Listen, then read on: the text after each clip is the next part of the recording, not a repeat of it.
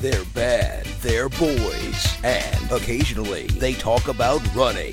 Yes, it's the Bad Boy Running Podcast with your hosts, Jody Rainsford and David Hellard.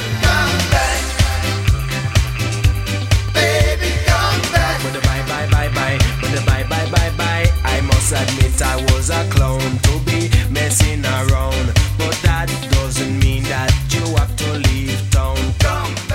bye bye bye bye bye bye Bye bye. Hi, David Hellard from the Bad Boy Running Podcast. I haven't done my A yet. Hey, hey, hey, Allie Bailey, how you doing? Hey, I am just utterly glorious today. I think I've got a bit of anxiety because I've got loads of stuff to do, but apart from that, I'm amazing. How are you? Oh, don't talk to me about stuff to do. I'm, I'm going through. You know, when you're younger and you in school assembly, did you used to have like your parables or your little stories or um, where they they tell you this story that you're you're trying to get some kind of message out of about what's good and bad in life? Yeah, sort of. Yeah, sort of. So I'm I'm going through. I remember there was this one where it was really cryptic, and they're like, "Well, we're going to take you to to uh, to hell, and everyone Jesus in hell, they've got all the food they can ever eat. What sort of school did you go to? We've got all the food. Oh, well, I mean, quite." Quite, quite a good one, as you can probably tell by my level of education and, and natural intelligence. Uh, you know, just oozing, oozing. But um, uh, where you know there's the massive, masses of food on the table, but and everyone's got these really long, chopsticks, and they're struggling to try and eat it, and it's hell, it's hell, and then they go to heaven, and what? It's exactly the same, except they're feeding each other with the chopsticks. Ah, well, I feel like I'm going through my version of hell at the moment because um, I've had a few issues with uh, with the caffeine bullet in the we've we've not had any for the last six weeks. Oh for, my for god! Various reasons oh out my of our god! control. Sound the alarm! There is a caffeine bullet shortage. Somebody ring the Daily Mail. What the hell are we going to do? What happened, Hellard? There is literally a. Well, um, basically the factory, um, who I would never badmouth the factory in any way. No way at all. Um, but they are an effing nightmare. And so, um, yeah, I am now. I'm going through the process of hand stuffing every single packet, and it takes ages. And I've I've actually got a sore thumb. I've got caffeine bullet thumb from having to put them in the packets individually, and then I'm also setting up for a separate distribution. So all of the hand sign things, I'm doing those over and over again. So I am in what I think hell could look like, which is being sat stuffing caffeine bullets all day, every day, in the hope that it's for a good purpose. But it's just, just a nightmare. Can I just ask? Have you washed your hands? Have you washed your hands before stuffing these Oh, caffeine ever? bullets? Yeah, in the in the bags because I'm kind of worried about health and safety here and what people might ca- or might not catch from those wrappers. You see, that that might make sense why everyone keeps on getting the shits because of um. Yeah, because I haven't washed. No, of course I've washed my hands. Of course Okay, I've washed my hands. absolutely. But um, even so, they are you know they're they're wrapped and they're you know, pollution free. They're, they're wonderful, wonderful. Anyway, anyway, um, whew, I. But you you're saying you're getting a bit nervous. I'm just about to do the om. Oh, are you? Is that this weekend? Yeah, it, I am going tonight down to Ross McDonald's house to get in a, a magic car to some, somehow appear at Om HQ in Wales. And uh, have you done the Om? No, it's it looks a bit scary. Said said the woman that just had a conversation with a Gurkha about going to the jungle. Well, we get onto that in a sec. Um, I mean, it is a bit scary, and I've only done the Om full Om once before, and at the time, it was the hardest thing I'd ever done um, because I was running with a man, uh, a man who I think probably a few people on the podcast know, a guy called Ed Catmur. At the time, he was a lot fitter than me. Um, and he was he's faster than me anyway. I think probably even still now faster than me, and a lot more experience with me. And it was just that was that was near hell on day two because he broke me completely. So I'm now going back.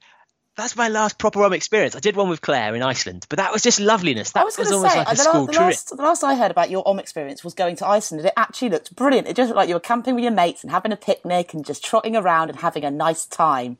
Um, Wales is a bit different, though, isn't it? And the weird thing is, so it's been probably 15 to 20 degrees in London. Actually, probably 15 to 22 degrees for the last month at least.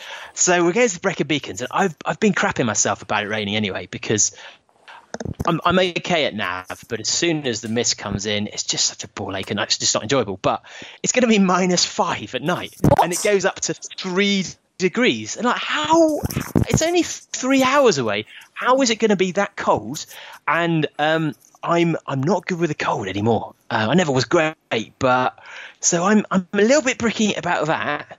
I'm a bit a bit bricking it about the fact that Ross is. I mean, my my fitness at the moment isn't great, and he's just naturally so fit and fast. Um, but also, the Om Iceland, it's it's a bit of a jolly. You you take your kit, kind of, but you Unless don't really. unless you're G Law, then you don't take your kit. Unless you're G-Lot, you leave it in Gatwick. Um, but now, um, suddenly you look at. I'm looking at all the kit list, but and also Claire has tricked me into moving out most of my most of the things I own to her mum's house. So actually, now that I'm packing, I'm missing so many little things that don't don't seem important to your life, like a foil emergency bivy bag, which suddenly like, oh god, I remember I had that because it was so much lighter than having to buy, buy these ones on you know, Sports Direct that are 400 grams. Yeah. And so I've just been miss I'm missing all my kit, and now I'm bricking like, oh god. So now I've got this other kit that it's kind of crappy that weighs a lot, and so we're having to make these hard choices. I've got a hip flask, a Batman hip flask, says Ross. And I'm even get to the point where like my bag is getting pretty heavy. At what point do we drop the hip flask? So The hip flask. It's going to be a good right, weekend. No, but- the hip flask is necessary kit. You need to fill the hip flask up with Jägermeister because that warms you up. And that's what the army used to use, I believe. Um, and you cannot let Did the they? hip. Yeah, they did. Jägermeister used, they used to use it up in the hills and mountains in Norway and Oslo and places like that because it's it warms you up and it's a painkiller. Um, which is why I'm desperate for Jägermeister. Is that why it's called a Jaeger bomb? No, that's not why it's called a Jaeger bomb. But that's I'm desperate for them to sponsor me because it's an endurance drink, Jaegermeister. You drink it on 100 milers. Um, but uh, yeah, it's it's. You should have told me, you idiot. I went to Mongolia. It was cold there. I've got loads of kit. Now you've missed out. Oh well. But is your kit? Is it just for?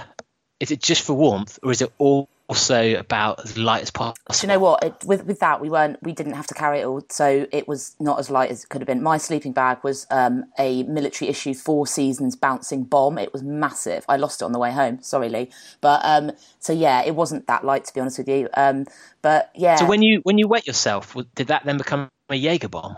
Yes, yes. When you wet yourself, it becomes a Jaeger bomb. I don't know what I don't, know what that's got to do with anything. But the hip flask is important. I Take assumed, you, it. I assumed you're drinking Jaeger out there as well. You see? No, I So drank. then we drank the- vodka out there. We drank vodka out there because it it doesn't freeze. Um, mind you, one day it did freeze. But the key to this is um, when I was in Mongolia, Lee had um, all these little snappy hand warmers, and you can get them really, really cheap. And basically, they're quite Yeah. light, and you just take them, snap them, they get really warm, and uh, you can put them inside your gloves. But layer up, just layer up, like loads of really thin layers. You'll be absolutely fine, unless it pisses, pisses down with rain, in which case you won't be fine. But you know, it's all right. No one's ever died on the Brecon Beacons. Oh, hang on, some people have. Um, don't let that put you off, Hellard. I'm sure it'll be fine. Well, the, the thing is as well, they've, they've got these different courses where you can decide. So if, if, if listeners don't know about the OM, listen to the OM episode, but also it's a two day self supported race, self navigated through um, on a mountain essentially. So you're, but they've got these different classifications. So uh, John's going, um, friend of the show, John Album. We've got uh, Ross Brackley, who won the Red Bull 400. No, Red Bull Quick Sounds, great guy. He's going, and they're one of them's doing the elite class, one of them's doing the A class. And because Ross and I blagged it last minute as media, um, we were put in the medium score. So we look like absolute wusses because ours is a set time, whereas they're doing the you know the proper things that are longer. But actually looking at it, the distances they run, given that I think Ross and I will be giving it some, I think we could end up running the furthest distance of all of our friends and getting the least, you know, getting the most abuse for it. Sounds fair. Sounds like a, it sounds like a BBR race to me. That's what the problem with that is. Run the hardest, That's run the longest, actually. get the most abuse. Brilliant. Yeah, that's, okay, that is fair. No, I take your point on that. But um, I'll be reporting back next week. You know, if we survive, Yep. um, on firstly which spirits.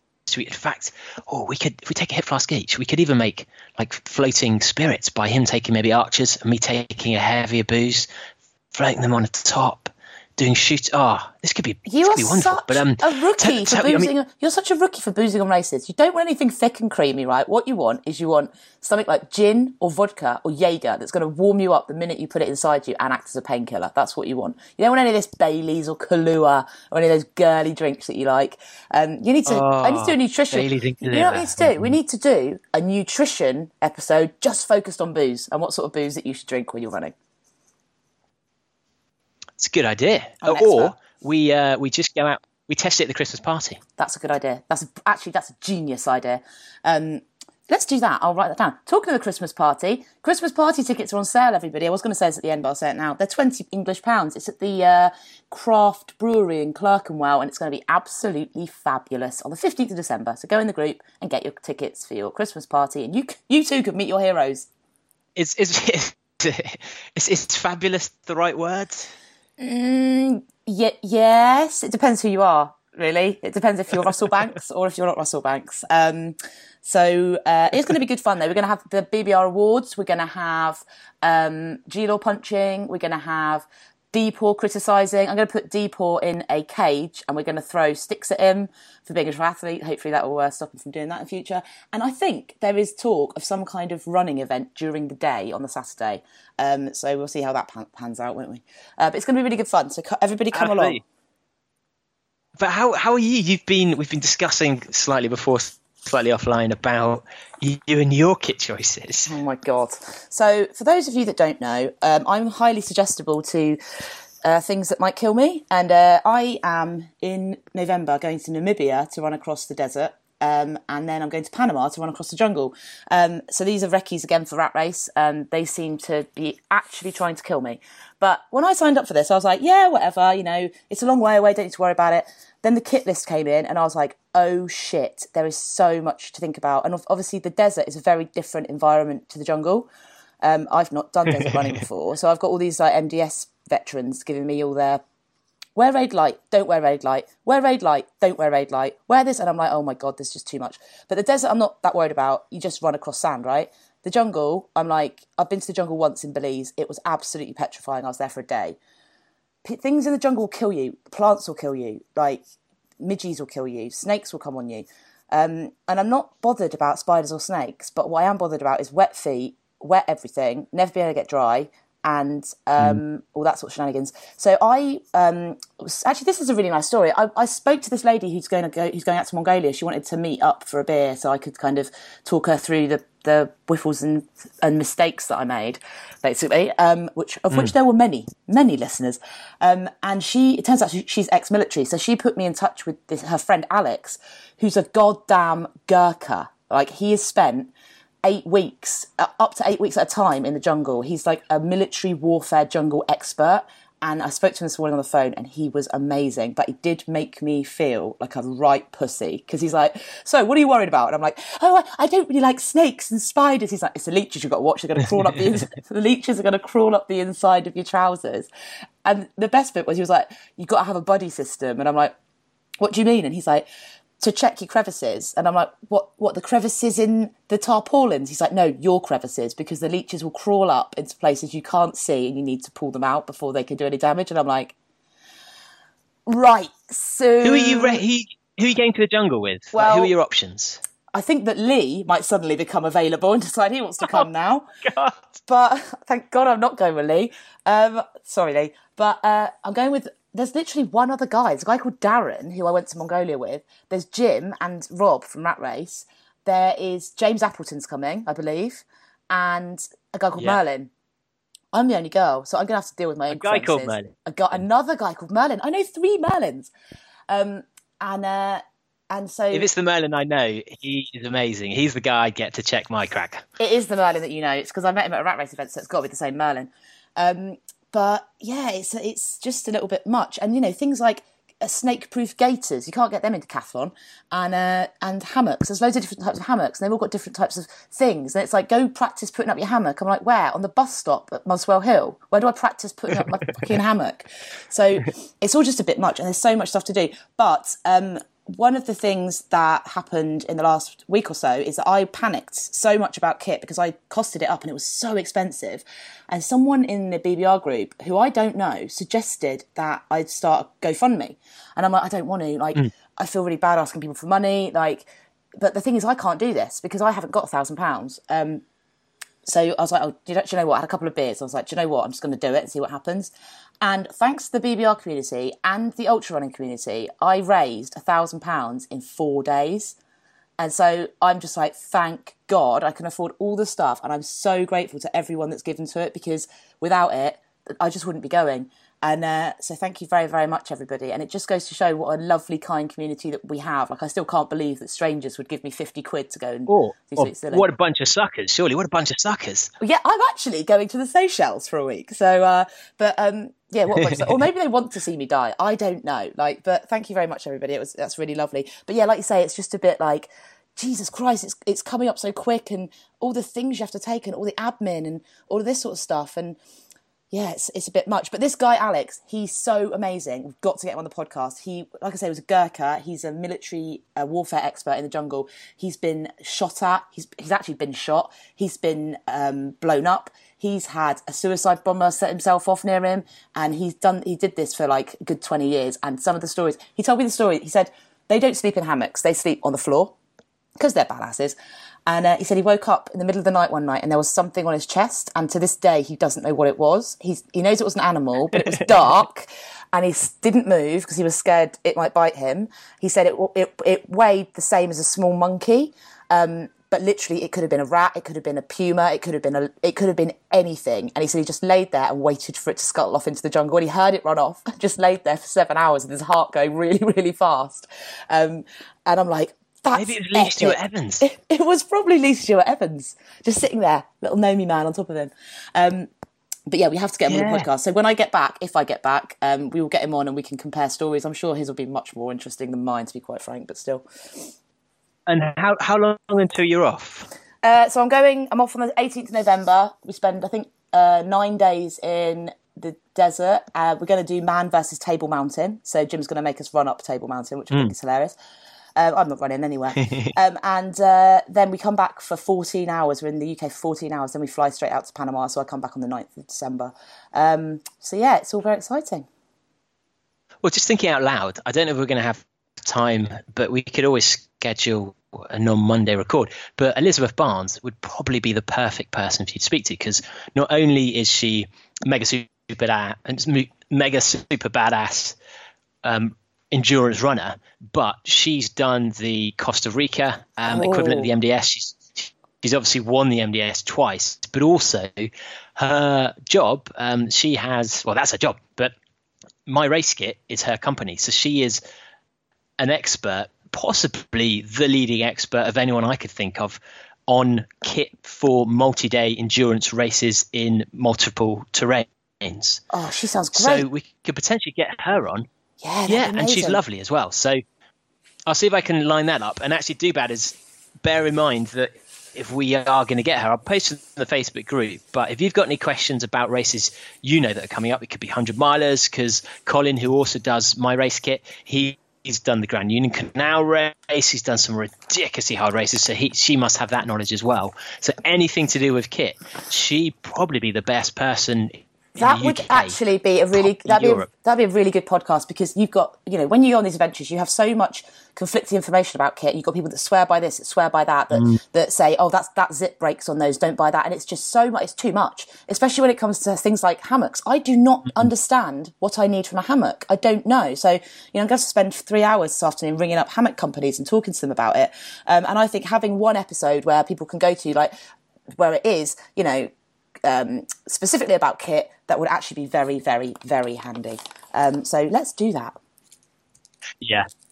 Okay, well, I'll, I'll, set that up and then well, let's get on with the, the episode. Now, this one, oh boy, oh, Oh boy, this one's fun. This Love one's is in the air. Every, love isn't in the air. It's it's in people, and you have to find the right person. But how do you do that, Hellard? How do you find the right person? How do you? Well, we've been toying with have, with doing this episode for quite a long time, partly as a joke.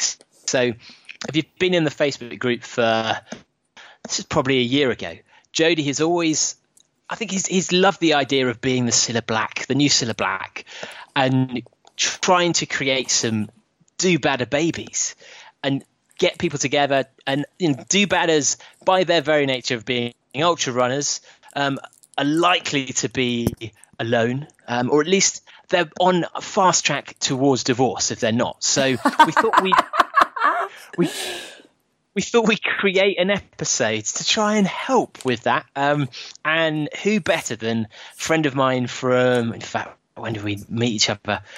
20 years ago not, not quite that much 15 16 years ago who is a life coach a love doctor to come on and to semi seriously discuss relationships but then to try and slant that in the direction of um, relationships when you're someone who is a little bit fo- too focused on running as most of us are Basically, So, what you're um, saying is relationships when you're massively selfish and only have time for yourself and your hobbies.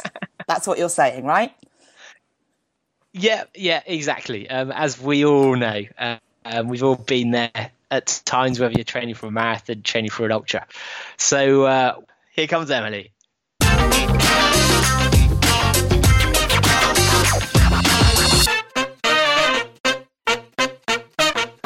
So uh, let's do it.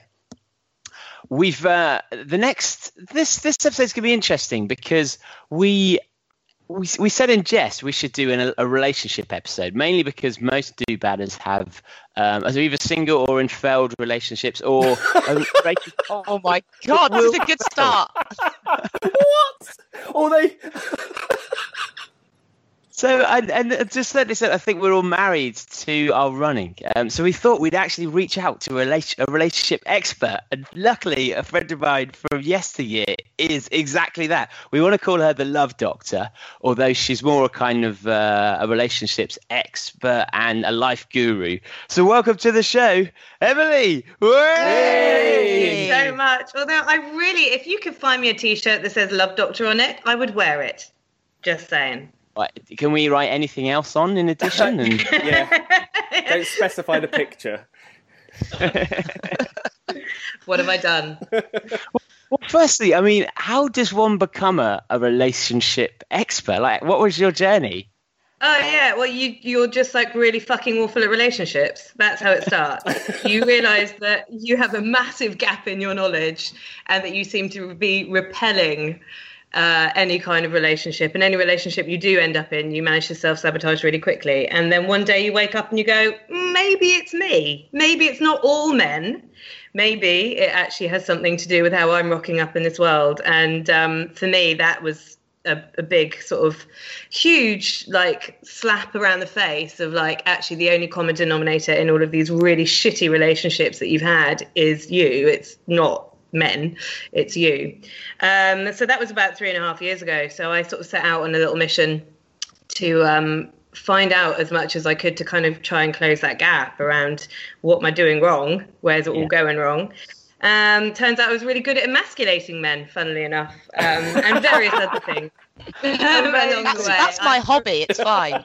Yes, it's great. I, one of my friends actually, when I kind of came to this revelation, I was talking to a mate about it, and she was like, "Emily, you've been wearing men's testicles as earrings for the ever since I've known you." And I was like, oh, "God, it's glaringly obvious to everybody else, but it How, took me what, quite." for example, what would uh, what would be a typical Emily maneuver then to just rip the balls off? Oh, so I'm very sarcastic, and I and that's fine. That's part of my nature. But I think you know, when I was working in London, I was working. You know, we we operate in quite a masculine orientated world, and that's not to say it's male dominant necessarily, but I mean like the the structure of the world, the society in which we live in in the in the West is very masculine orientated. So it's KPI driven, it's P and L driven And the reality is, I'm a small little white English girl, and I had to shout a bit louder and work a little bit harder than the guy next to me, um, working in corporate in London. And I think I just did not take that out. Like, I, I just took that boardroom mentality of I can do everything, I will perform at my peak performance all of the time, I don't need any kind of help. And it sort of built up this over time, just built up this wall of yeah, fuck you, really. And I was taking that out on, on dates. So, you know, there was no softness about me at all. And it's been really lovely to be able to like come back to that and to, to realize that actually there is a real sort of strength in your feminine power. Are you Um, wearing a yeah, formal dress then? 34 years. Are you now wearing a, fl- a floral dress? Has that been the first big change? I have a floral dress. I have a floral dress and a push-up Oh, bra. dear. That's it. I am done. I have arrived. That's that's David's uh, way of saying that, uh, that that's about femininity. A floral dress. That's how that's how David defines it. I'm- my I'm- nails, everything. I'm currently wearing dungarees. What does that mean about me? Oh, uh I- Let's not. Let's not. They're my favourite thing to wear. Absolutely. Confusing dungarees and nail varnish. Oh, just saying. Yeah.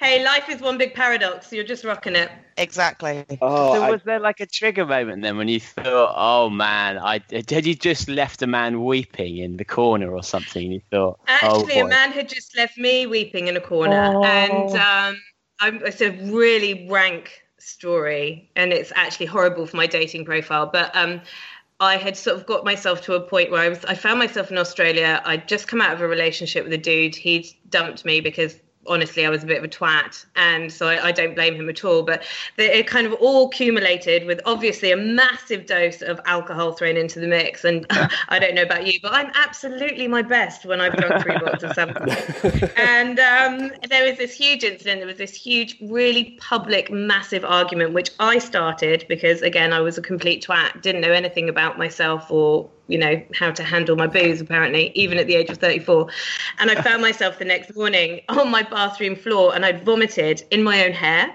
Oh. really rank.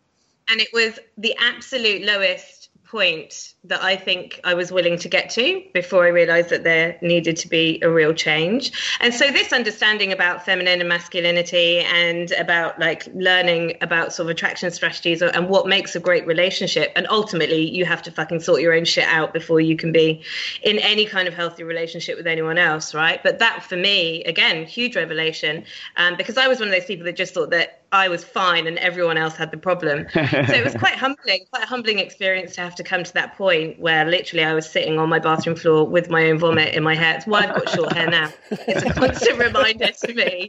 Actually, This wasn't last week, was it? This no, this is about three years ago, but it did start. It kick-started all sorts of amazing things for me. You know, I, I'm a huge believer that quite often we have to hit the ground before we can grow, and that for me was absolutely my story. Certainly, like from that moment onwards, life has just continued. I mean, it does, it has its trials and tribulations, but that kind of stemmed for me this huge period of personal growth and introspective work and learning about relationships and. Um, from that, started my own business, which you know three years ago was completely not in my realm of you know possibility. So you know from these awful terrible life lessons quite often beautiful amazing things grow. So very grateful now but at the time i was all like who the fuck am i sitting here with vomit in my own hair? And is is that quite a horrible process, almost deconstructing your own personal flaws? Yeah, totally. I mean, it's really confronting, isn't it? And I think any growth is in itself quite a painful thing a lot of the time. I don't think you necessarily have to preempt that it's going to be painful, but I think let's call a spade a spade. A lot of the time, growth fucking hurts, whether that's because you've just punished yourself in the gym or whether that's pushing yourself to do that extra mile around the track or whether it is going, all right, what do I need to address about me so that I can become the person that I need to be to call in the reality that I want for myself, or the relationship that I want with myself, or the results that I want for myself.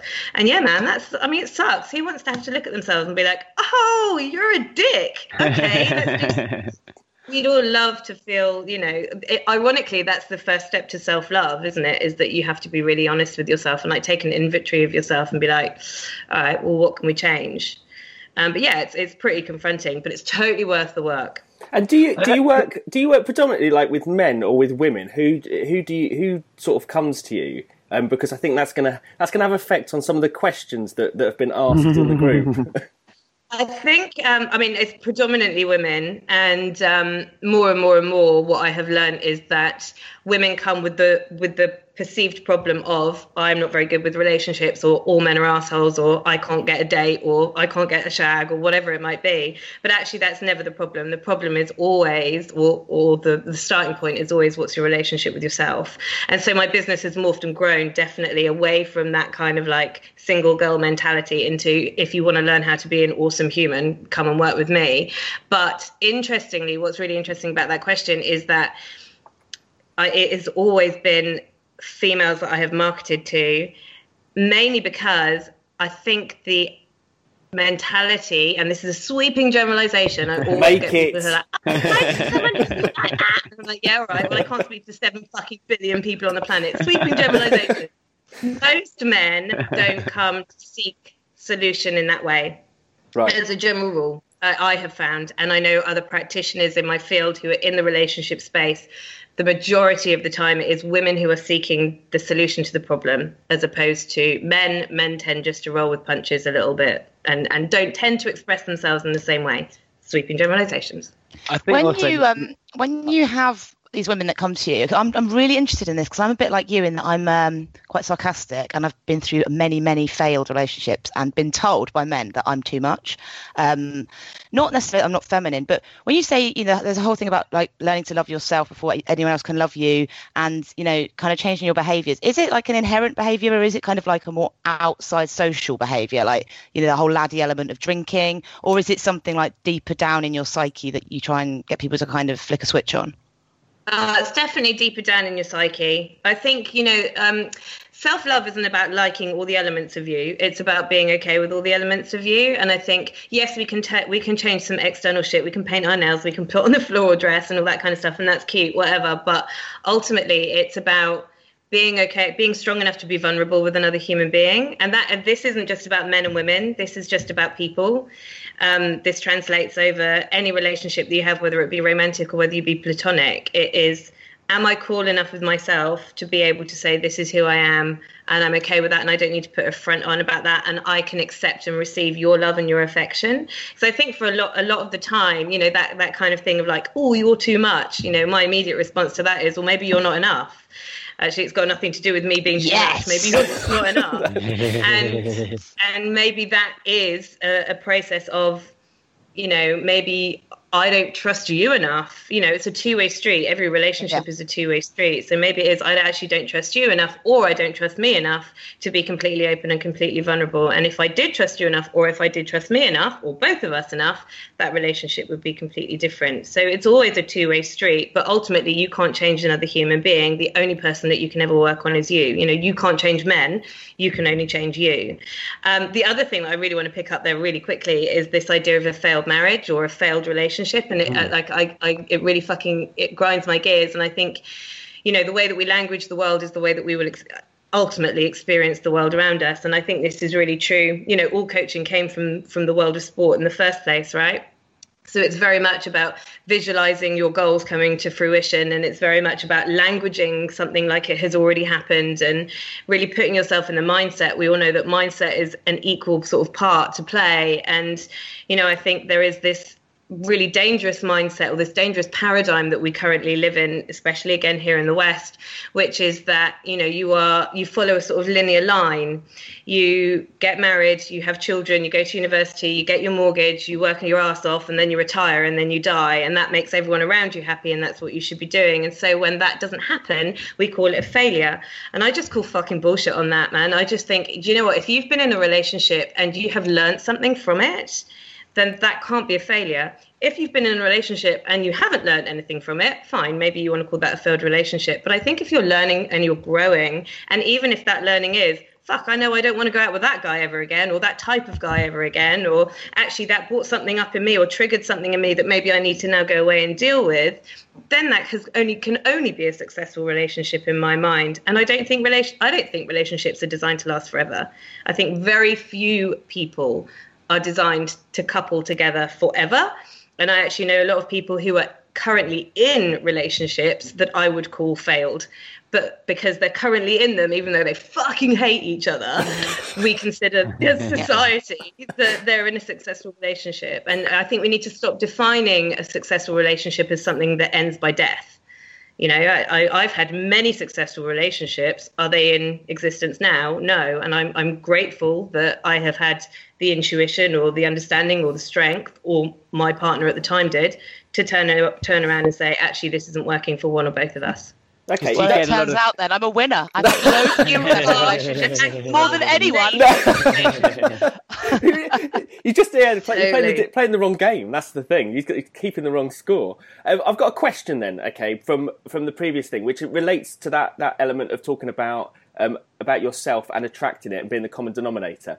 Um, I'm not going to name who said this, but um, everyone will know who who uh, who uh, wrote this question. I want to know why I only seem to attract married men. The last two guys I dated were married. I didn't know the first. The second told me on our second date. Why? Why is that? Why do some people attract married people or, or, or people like that? So, I mean, there's two ways that you can look at this. You can look at this in the kind of like spiritual vibration, kind of law of attraction manifestation kind of way, which is on what level are you attracting somebody who is unobtainable or are you addicted to the drama of something? You know, we all love a fucking taboo. You know, tell me I can't eat that chocolate bar. It's the only chocolate bar I want to eat. Does that make, you know, like we, that's human nature. So there's definitely that element to it. Potentially, maybe there is, you know, we could get really fucking deep and go into all your daddy issues and talk about, you know, all of that kind of psyche Please kind of that. stuff. Please don't do that. That's a whole different can. We've got of some. I think we've got some really good daddy issues series. here, actually, between us. um, everyone's got daddy issues. Um, but you know, I mean, the other thing is, what are you doing about it once you found out that information? So, you know, I can be having a chat to a guy in a bar, and I can be like, I know I could take this guy home tonight, and then I find out he's married. I stop that fucking conversation. Yeah. Yeah. So, is it i- is it that that you're attracting that, or is it that you're playing into that? And that's what you probably want to be addressing. So, so you're so it's kind of like so they're saying that they don't know that they're married, but do they kind of like know? Is there? Do married men I act, act differently? I think- I don't know. Do they?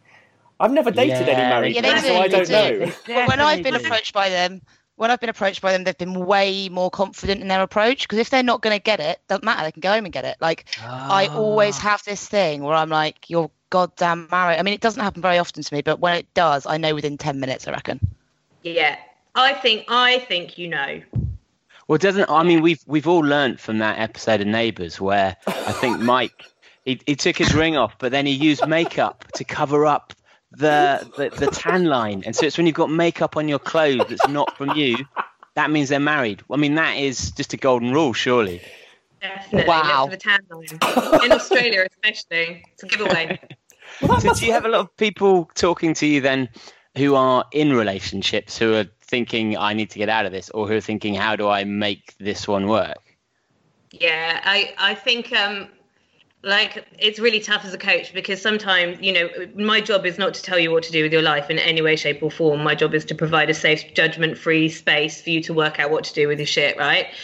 But every now and then I'll come across someone and I'm like literally sticking my fist in my mouth, not to be like, fucking leave him, you oh, fucking idiot. But you know, that's not my place to say that. And, you know, arguably every every relationship is rescuable to an extent, but I think you know we are creatures of habit. We like things to stay the same. That's that works on every single fucking level. It works you know spiritually and mentally. We are programmed biologically to be in fear of change. We want to know that we are safe and we want to know we are secure. It's basic survival. And so i speak to so many women who are staying in a relationship because it in that being in that shit relationship is safer for them mm. than being in the uncertainty of being outside of that relationship. And again it comes back to that that whole thing of you know how much do you value yourself? How much do you trust yourself to be able to go i'm going to do this bit of life alone for a while because that's got to be preferable than staying with an idiot who you know our values completely mismatch or they don't align and quite often like people you know uh, and again i really come back to this point i don't think anything is the, the only thing that's permanent on this planet is impermanence. Nothing is permanent.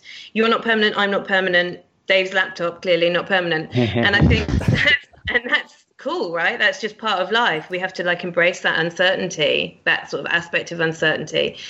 But i think a lot of the time you know people are looking for certainty and they feel like a relationship should be for life and I don't. I think if you're evolving and growing as a human being, which hopefully everybody is, then really it's a tall order to ask two people to love each other in 40 years' time. Is there is there I'm not saying it can't work, but I'm just saying that's a tall order. is there any any truth in the whole idea of opposites attracting, or is is it generally that if you are you have to be aligned um, on on a certain level in order for it to to work out in in the long term, or is are there no rules? I think, I mean, look, there are always exceptions to the rule, and I think opposites attract works in a certain behavioral way. So, for example, I know a lot of people who um, one partner is really creative and really expressive and really messy and really floopy, and the other person is stru- more structure based um, and very analytical. And I think, in that sort of sense, yeah, brilliant. Opposites can really attract and they can really complement each other. I think opposites also attract and complement each other when there's a really good balance of masculine and feminine energy. And that's not about the woman being wearing floral dresses and having her nails painted. but it is, again, it's about the sort of orientation. So, you know, an experiential orientation is, is feminine and a, um, a more sort of objective orientation is masculine. So, for example, if I'm drinking a cup of coffee and I'm taking that cup of coffee and I'm holding it and I'm feeling the temperature and I'm feeling the way that the cup feels in my hand and I'm smelling it and I'm experiencing it and I'm sipping it slowly, that's an experiential feminine energy way of drinking that cup of coffee. So, for example, if I really value health and fitness, I don't have to be a runner if you're a runner, but I value health and fitness then I think it's important that your partner values that as well.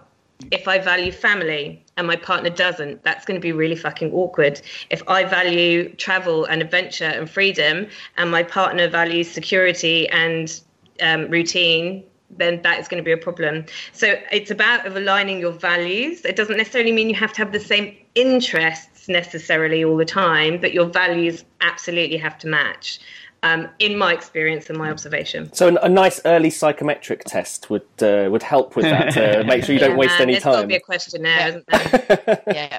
yeah. And so, but the I guess the issue with, I mean, particularly with runners, most people aren't runners their whole life. It tends to be something that we either get a bit lardy or we just think, oh my god, I'm getting old, and you start running at mid, to late 20s, early 30s.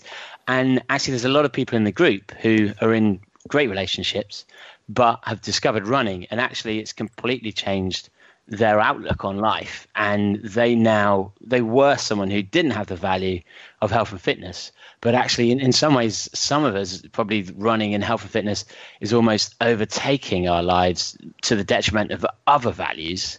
Um, I mean, is that it, does that create conflict that can't be resolved in a relationship?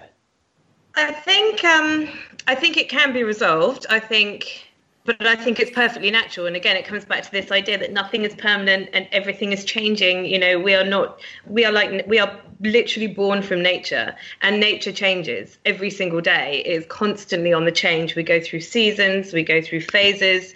Um, and I think human beings are the same. And yes, your values change over time. And certainly, I never ever prioritize my health ever. Dave, when I think when I think back to when I first every knew night you, we've ever met. every night we've ever met. This is the only sober conversation you and I have ever had. Right? Oh, he's not Ever. sober. He's not sober. Mainlining in the background.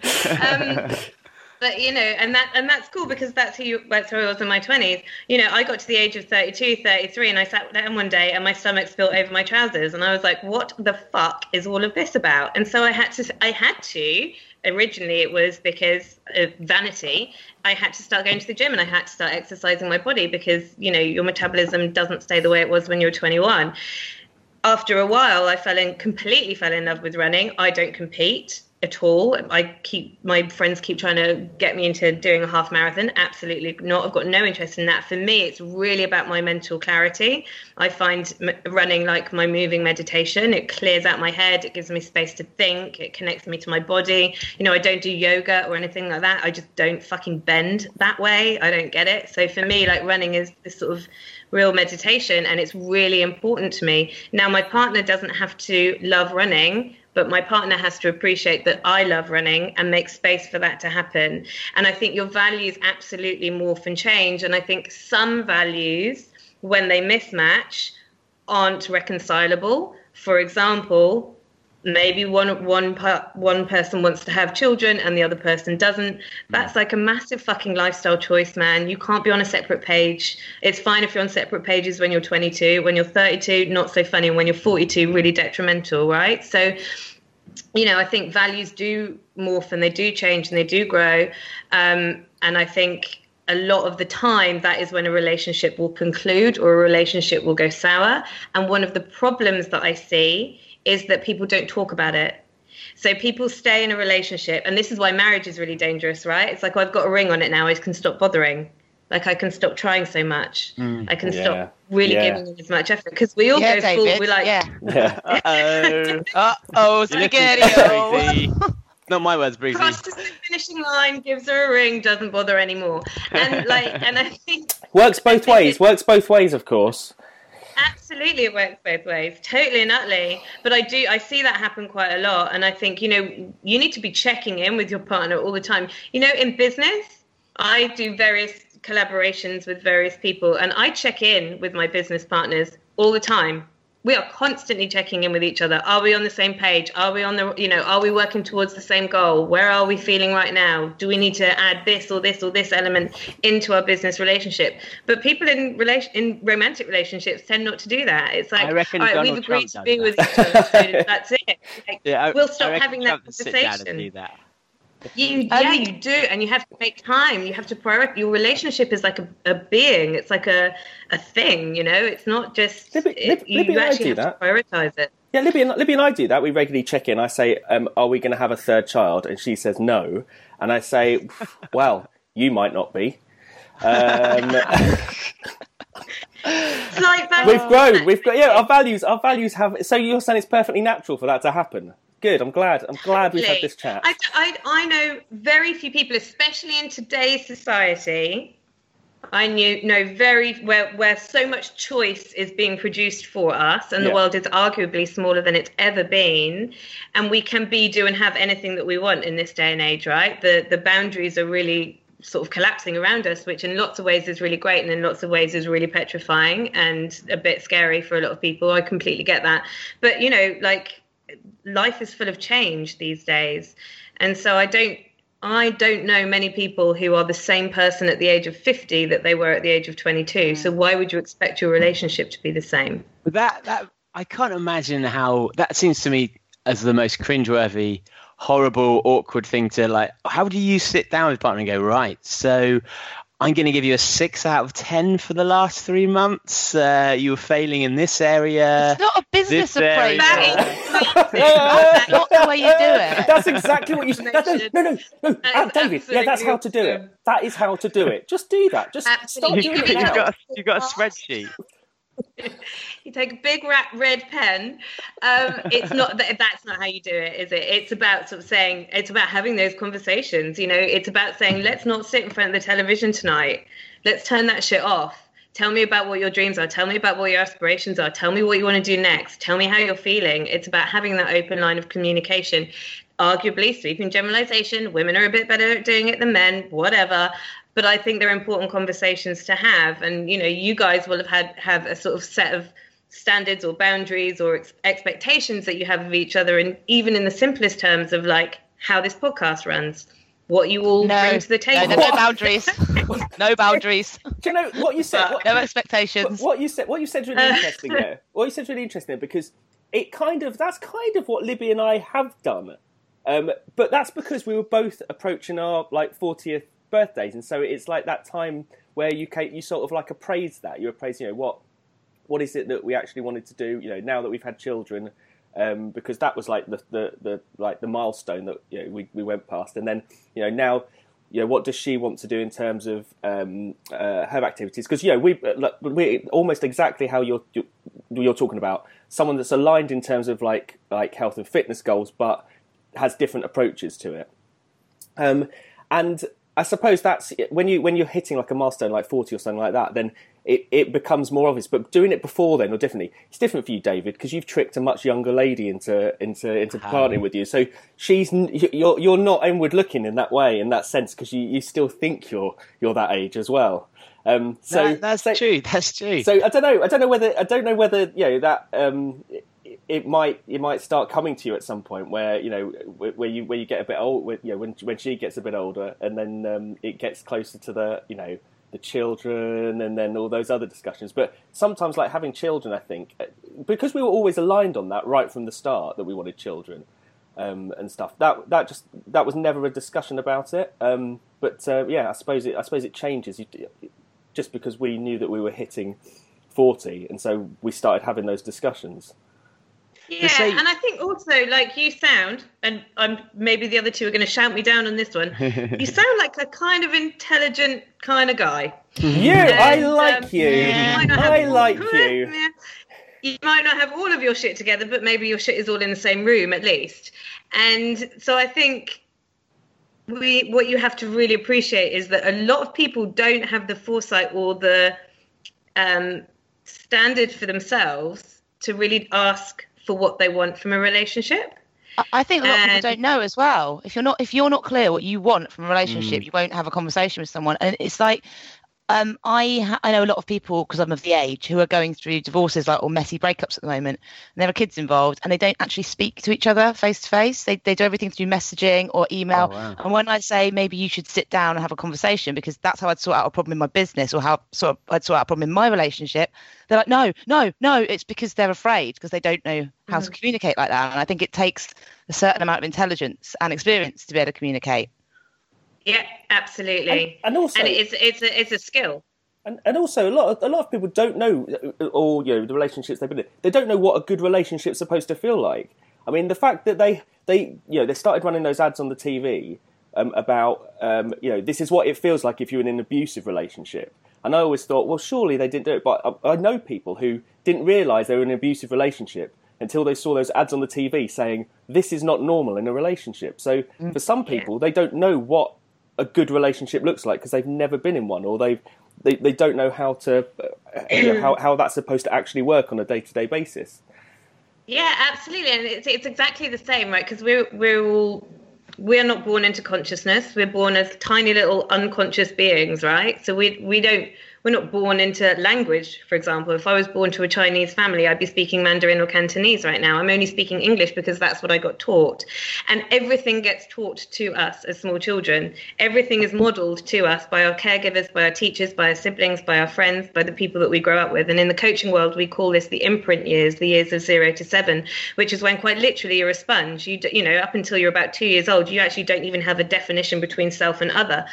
And so we are constantly looking at our environment in these really young years to see how we should be and to see how we should live. This is why there is such a huge miseducation out there around food and diet, right? It's because it's not because people are inherently born stupid, it's just because that's what you're that's what you were brought up with at home, right? If you if you are born into a family and all you do is go to McDonald's to eat your food, or all you do is eat sugar, or you are told that actually to have a Coca Cola before midday for your breakfast is completely fine, you are going to pass that on to your own children. And and the same is true for relationships. You know what you see your parents do or your caregivers do, you will in part assume is normal, right? And now I was really lucky um, up until my mum passed and she died last year. And up until that happened, my parents were in a lovely, gorgeous, amazing relationship. Like they had been married for 48 years when mum died. So I was modeled with this is what it feels like to be in a safe, loving relationship where people respect each other and talk to each other. Now, I know a lot of people who've just never seen that. They didn't grow up with that. And so, of course, then the cycle continues. And you, you mentioned about um, kind of checking in with each other and just seeing if you are still aligned. say that you you start to feel that you are diverging slightly in, in what you want in life. Maybe not something as clear as I want babies, you don't want babies, but I want to start doing Uh, triathlon. Or something, yeah, something, something as bad as that. or like I want to dedicate twenty hours a week to running for the sake of a buckle. Um, what what can you Oi, do when you I like my buckle. what what what can you do to try and I mean is it a case of you just try and recon converge and try and realign or do you just it's the fact you, do you just then see it coming earlier that you're not I going to think be a lot of the time people are too scared to say, "Hey, I'm unhappy in this relationship." I would rather spend 20 hours running than a single fucking hour with you. um, and I think There's a T-shirt and, and there. A lot, of the time, a lot of the time that can happen. So quite often when people suddenly develop, you know, sudden interests in things outside the marriage, which is actually really healthy. It's really healthy to have different interests and to see different people and to, you know, then come back together so that you can nurture and bring something to the relationship. Very, you know, codependent relationships are equally as dangerous, right? And so I think that's really, really important. I think there is a, a definite differentiation between I'm doing this because I don't want to be at home and I don't enjoy your company, and I'm doing this because it's something that really feeds my soul, and I can bring that back to our marital home or you know where whatever our relationship looks like. So I think there's that marked difference between the two. I think a lot of the time people. Um, tend to fall into relationships. And again, this is a sweeping generalization, but I know a lot of women, especially because we have a biological clock that men do not have to cope with, and that is just biology. That's in that's all it is. People always call me sexist for that. I'm like, how's that sexist? like, it's just biology, It's a man. fact, like, a science get the fuck fact. over it. Got nothing to do with feminism, you dick. Um, but I think you know a lot of the time, women especially will find themselves and they enter a relationship so that they can be in a relationship, especially if there are children involved. And um, and when that happens, actually, it's not even a case of are we checking in with each other. It's just that we were never checked in with each other in the first place. And then all of a sudden, someone else will find a passion or they will find a value and they will want to pursue that. And then that is the thing that is blamed for the, the breakdown of the relationship when potentially the relationship didn't is- actually get this- off to a great foundation in the first place. This is back to the value thing, isn't it? And this is really, really interesting because when I when I first um, I used to work quite a lot in the music industry, and that was my my passion was music. My my highest value was music, and so I started dating someone who also worked in the music industry. So he understood the fact that we were, I was up late, he was out late, he had to go and work weekends, I had to go work weekends. When I started running, um, and that was then then became my priority. That relationship did start to break down, and I and it wasn't because I was running, but I was running. I found something else that, that was my higher value, and that was it. And the music thing didn't mean as much to me. So he's out doing his music thing, I'm out doing my running thing, and and ultimately we'd sort of grown away from the values we shared. So I'm now in a relationship with someone who shares that running value, and that way, you know, if I'm running, he can crew. If he's running, I can crew. He's got a kid, but that's okay because we can work out. He can do this race, I can do that race, and that's why that is working right now. You know, if I decide to go and take on triathlon, maybe that will be different, but I'm not going to do that. but I think it is inherent in that people will use um, certain behaviors as an excuse to end their relationship. I actually met a guy um, a couple of um, years ago who was wearing a hoodie that said behaving irresponsibly on the back at a race. And I was like, why does your hoodie say that? And he was like, because my wife has divorced me for behaving irresponsibly, and this is me behaving irresponsibly. And because he went running every ah. weekend, she'd actually divorced him. And I just thought, she hasn't divorced him because of that. She, oh, she couldn't come along and support him. But I'm like, Jesus Christ, use that. There's as- yeah, there's other stuff going on there. Oh, She's not divorcing him because he went running. yeah. Yeah. But the interesting, Absolutely, and I, I think it is. It's and and the the hobby or the activity isn't necessarily the value. It's the it's the value that creates the need or the want or the desire to do the the the actual physical tangible thing. And a lot of it is lifestyle you know like i work for myself. I travel around the world. I do lots of keynote speaking. I run lots of workshops. I do ridiculous hours but i also have a huge amount of um, time and travel freedom with the work that I do. Um, a couple of years ago, I was dating an architect. He owned his own company. He was an absolute workaholic, but he was very restricted in that he needed to be in his offices. And like it just our lifestyles, as much as we adored each other, as much as we had an amazing time when we were together, our lifestyles just weren't congruent with each other. I didn't really understand the world that he was in. He certainly didn't understand the world that I was in. But I have enough value in myself. I know myself well enough that even though he ticked nine out of 10 boxes, I knew that that one box was so weighted in terms of my lifestyle and my happiness that I had to leave. Now, if you had asked me three years ago, if I'd been in that relationship three years ago, I would have stuck with it Yeah. because I wouldn't have known myself enough and I would have given it's very easy to fall in love with the potential of another human being but it's also one of the most dangerous things that you can do. So I Oh. would have seen where potentially this could have been the perfect relationship, and I would have held on in there for that. So you thought you Whereas could go now and I know myself well enough to know that actually, what is what is a problem now is only going to amplify and get bigger and bigger and bigger in a year's time, two years time, five years time, and most relationships that that break apart, that conclude, tend to, and this is again sweeping generalization, but my observation and experience is that the reason that they end up concluding was flagged probably within the first two to three months of that relationship being in existence. I think this bodes well for you and Claire Yay! because because you It bodes well for you, not for Claire. Clear on that. because yeah, you're that's true. That's you are true. you are like that. That is you. Um, you are very clear um, on the parameters with which you can have a relationship. Um, you like, and I'm thinking specifically about Harriet from Farnham on Tinder. Um, but you were very clear about okay, you need to live within a certain radius of me. You need to work certain hours. I'm going to do a running. What's it called? I'd have running club on a Tuesday night and a Thursday night. And if you Yeah, don't, and yeah. if we cannot fit the relationship into those parameters, there isn't going to be a relationship. And so you're you're very very clear like that. And so God, I if Claire if like Claire has fit into the puzzle like you that, do then- sound like a bad person. This is bad. I Compromise, think Helen. that's awesome. Compromise.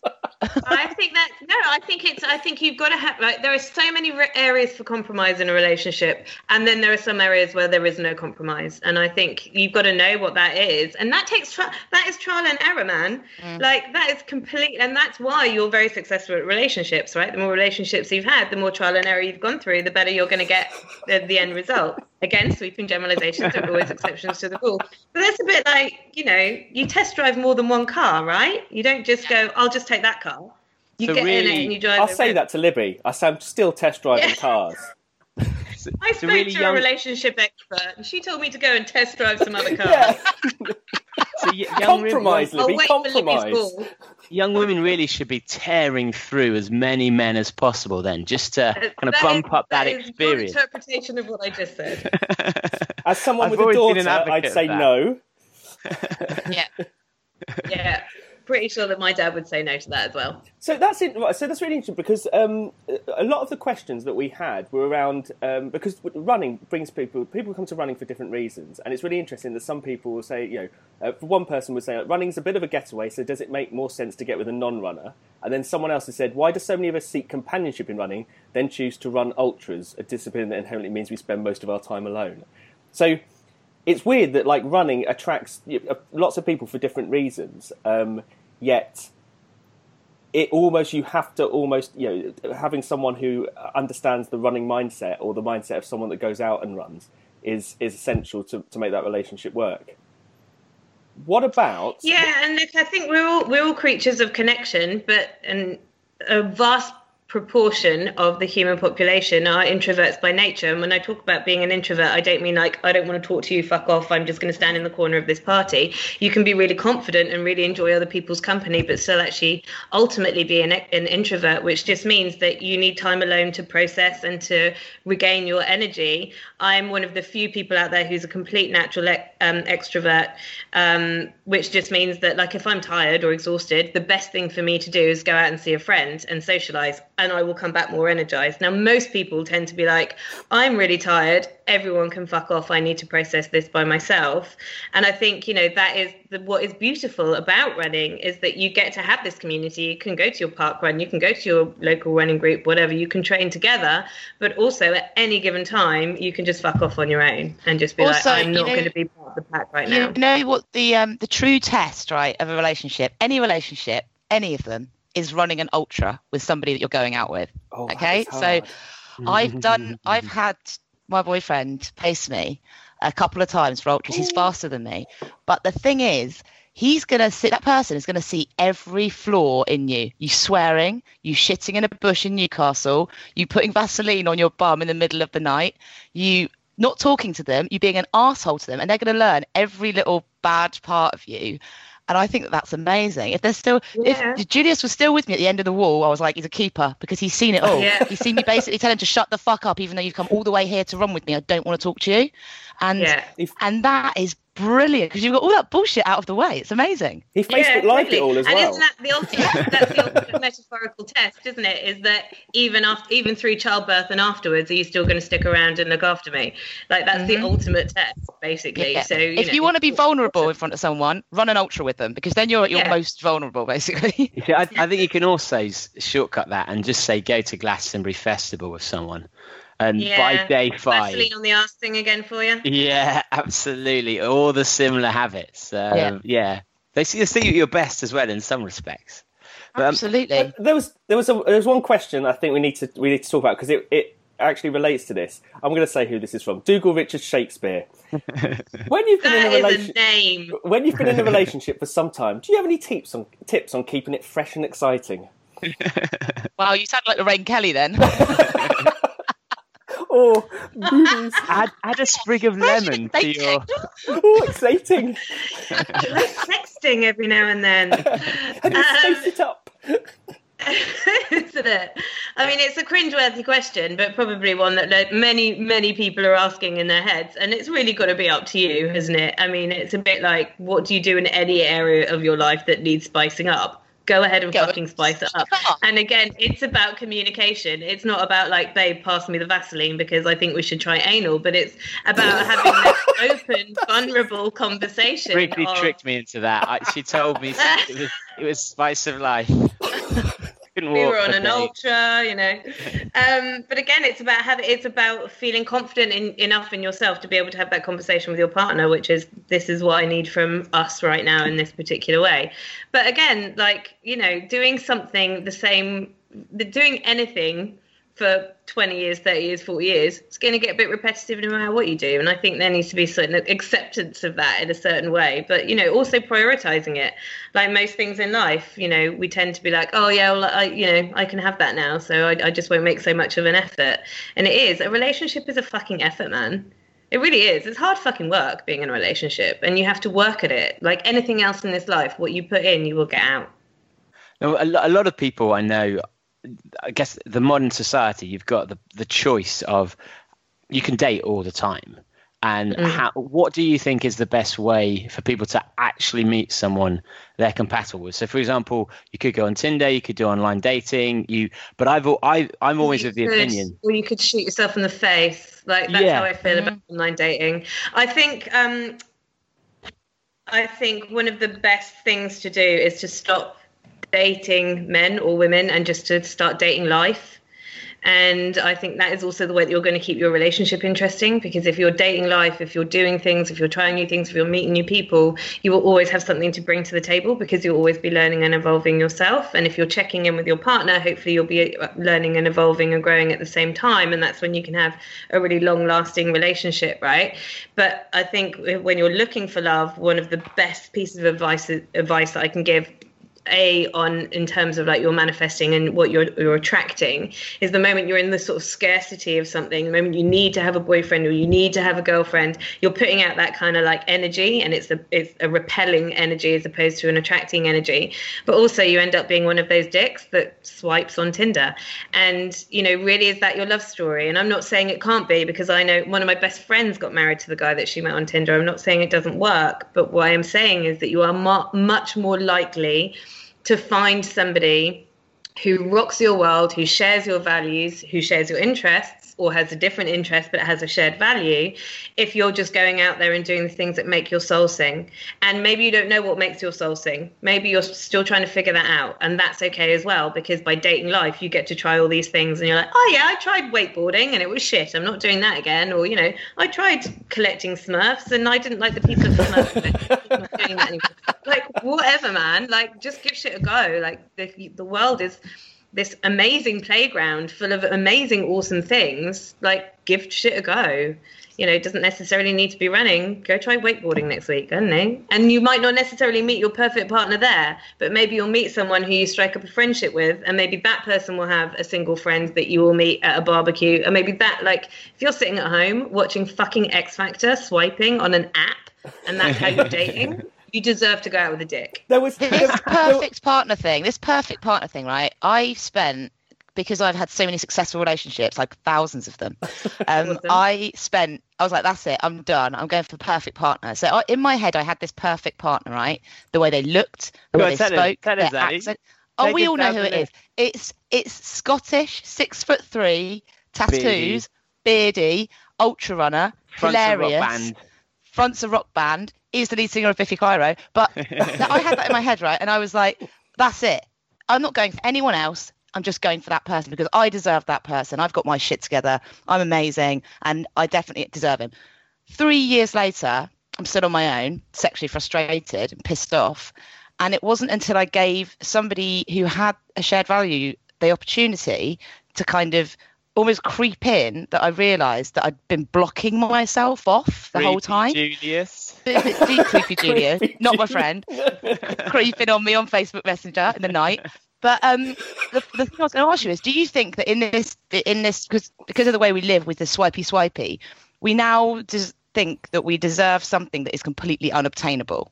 Oh, totally. And also, like, how, how can you ever tell from a profile? And what you're doing is you- are saying you are making massive presumptions and judgments and expect and putting expectations on people by the way that they look. And you and I, I mean, I have I've, I've been on Tinder. I did it once, and I did it for about six weeks, and it was the most hilarious and depressing six weeks of my life. And I actually went out on a date with a guy, and on like on the swipey swipey, I was like, yes, tick, all of it, all of it. Sat down in his energy, and I was like, that I would rather kiss a fucking dog than you.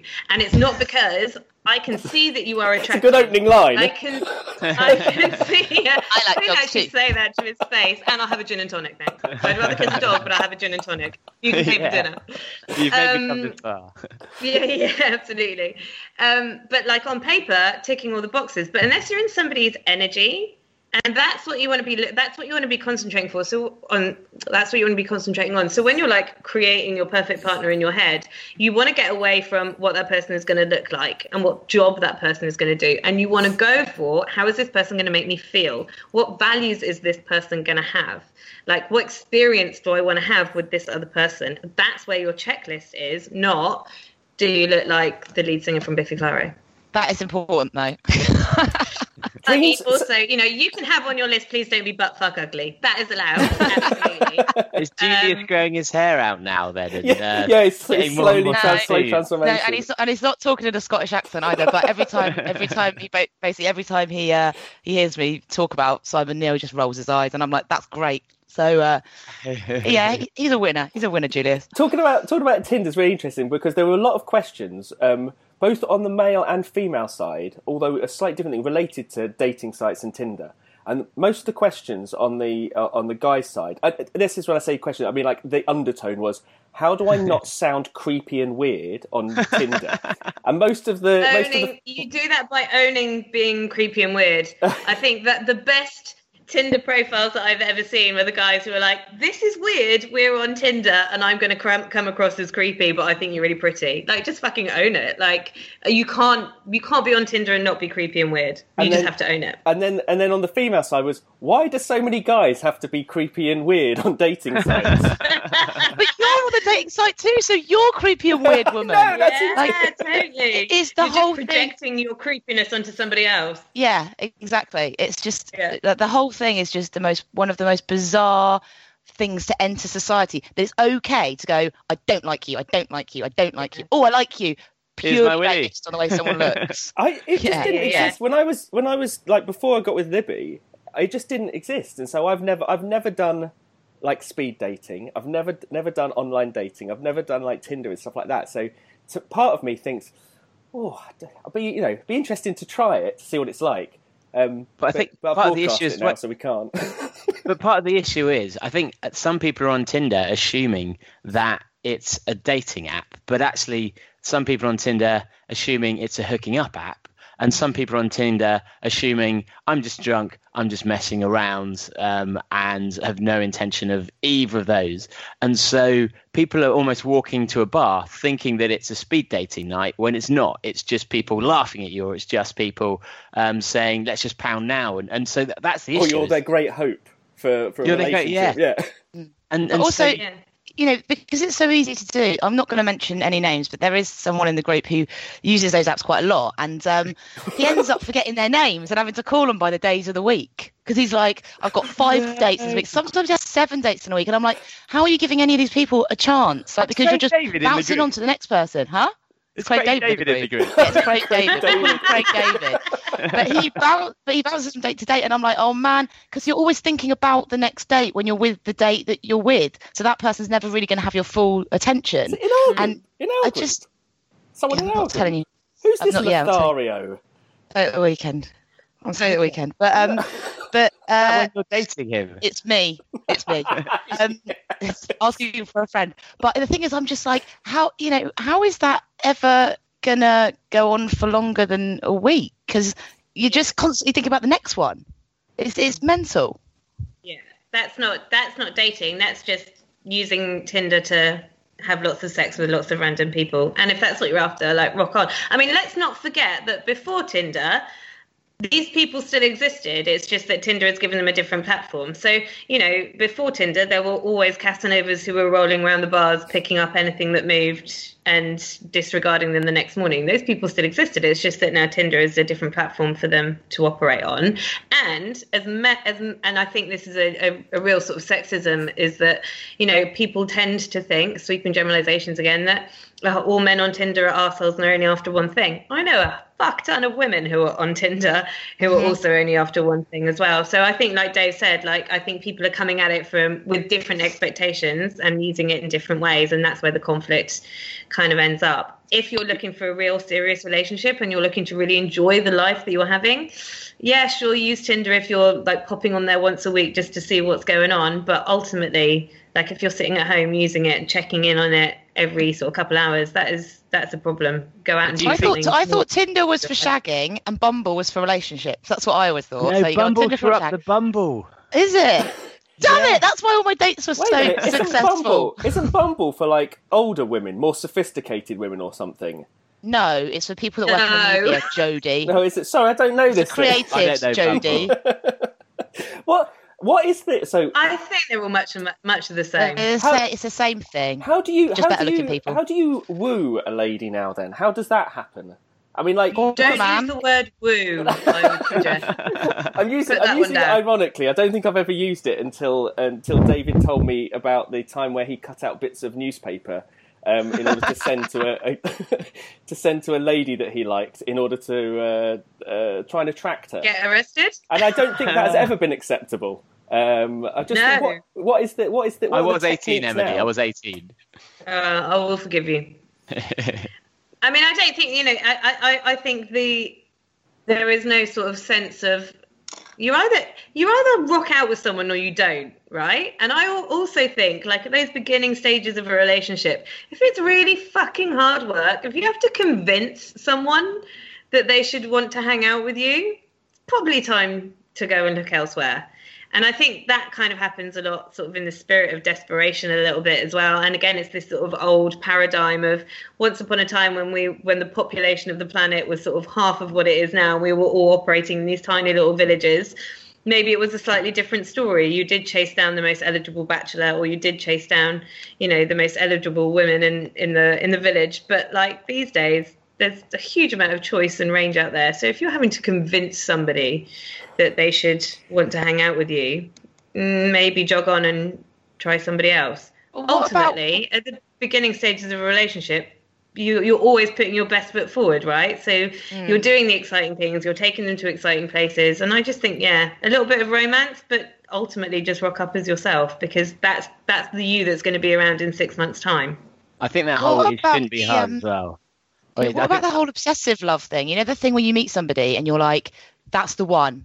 And that person's not that keen on you, and you chase and you chase and you and you end up in a complete in a bit of a pickle because you're so like, why isn't this Mental. person giving me? Yeah, yeah. I don't like that word because I've had men call me mental, and I'm like, I'm not mental. I'm not, you know, I'm not clinically insane.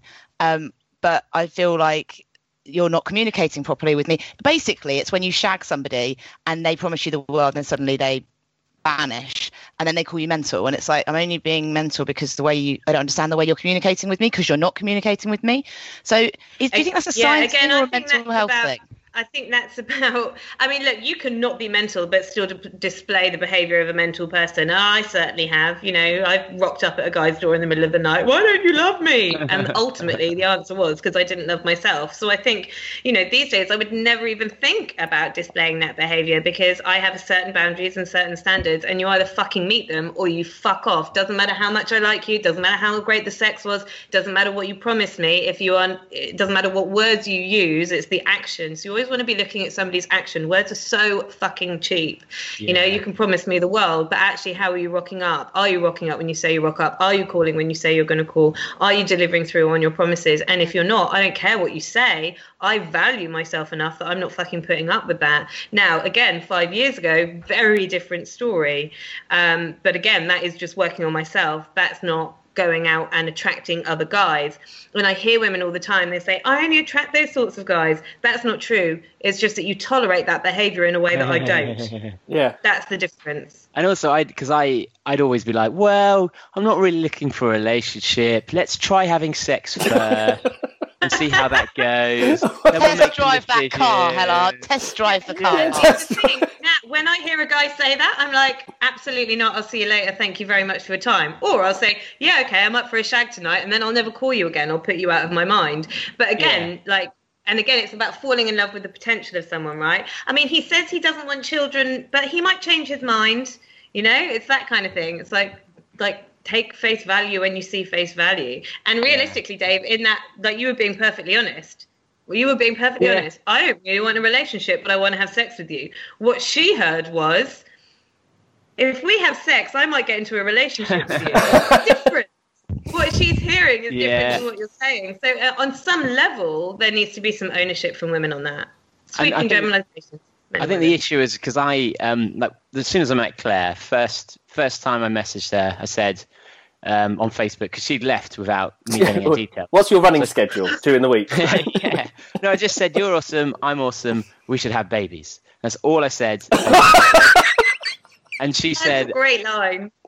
yeah, and I, I I wouldn't have normally used that, but I just thought she's amazing, and she just said I can't argue that logic. We went on one date, and then I was basically, look, we are in a relationship now, and she was like, yeah, we are, and that was it because we just knew it was fine, and uh, we just felt we were exactly aligned, and it was very easy to, to sense that. But previously, I'd go through all this, look, um, and and at the time, I'd I'd had a real, you know, been destroyed by a, a lady, and it's like, look. I'm really broken inside. I'm probably not looking for, you know, I'm not going to be able to offer you my heart and blah, blah, blah, blah. And at the time, I thought I was being a really great guy because I was being o- o- open with people. But the reality was that then meant that whoever I talked to thought, oh, what a poor guy. He's so lovely and honest with me. And, and that made them want me more and wanted to be in a relationship more. So even though I thought I was doing the right thing, I was ending up actually hurting lots and lots of people because they were never listening and we'd always get to a stage like well no i've been honest with you i've told you we're not going to have anything long term and, and then and so i think it's so hard to actually communicate effectively with people when no one's really communicating or hearing even if you say what you mean Yeah, totally. And again, it, that's that's part of trial and error. It's part of dating in your twenties.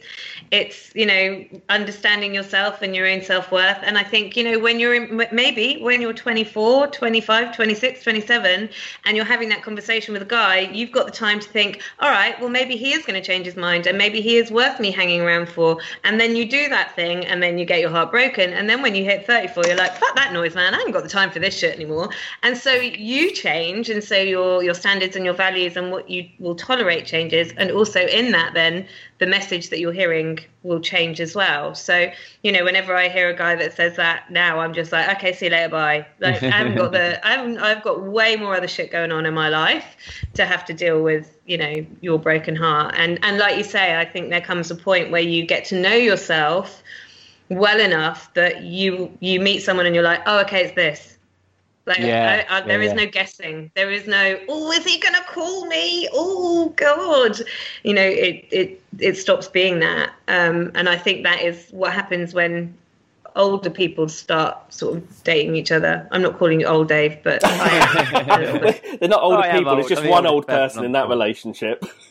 but that's that's exactly what it's what with Libby. When Libby, um, when I met Libby, I was going out with someone else, and she kind of I didn't know she was actively pursuing me um, until Ooh. until I started going until I, I started going out with her, and, and I left the other person. But it was that difference of like obviously I thought I was happy in a relationship, and then I met Libby, and then when you like when you said like things just slot in place, and they're just so everything's so natural and so easy, and it feels like right, this is everything's aligning perfectly here in terms of what we want and everything, and you just you, like you barely need to have a conversation about it at that at Yeah. that stage, even though you do, and that's and that's how it felt. Yeah.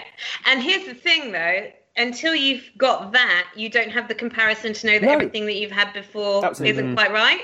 Yeah. And so from that place, it's really easy to look back and be like, why did I try so long, so hard in that relationship? Or why did I try and convince that guy to love me? Why did I, you know, Yeah. promise that person something I wasn't really feeling? Because actually you don't have the contrast of it to really know. Or Um, even what did I even why did I block block put the wall up so much that I never let this person do some, I ne- or whoever it is I never let my partner do those things for me. Like I'm a Mm. classic for that of I'm okay I'll do it myself. You know Mm. I'm from a poor family with loads of brothers and sisters. If you want something you do it yourself.